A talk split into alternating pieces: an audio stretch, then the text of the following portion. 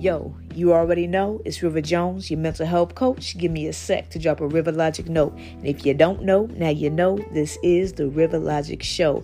And I made a promise to God a few years ago. I was like, yo, if you get me through what I'm going through, I'll share my testimony because as I studied other shows and other people's um, going from the, you know, they call it rags to riches, uh, you know, started from the bottom, now we here kind of stories, man.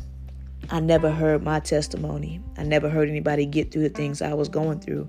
So I'll bring some guests on the show so they can share what they've gotten through and how they got through their things. I'll be sharing my testimony, exercises, tools to really heal your mind, not just cope with certain things, but overcome them, heal from them.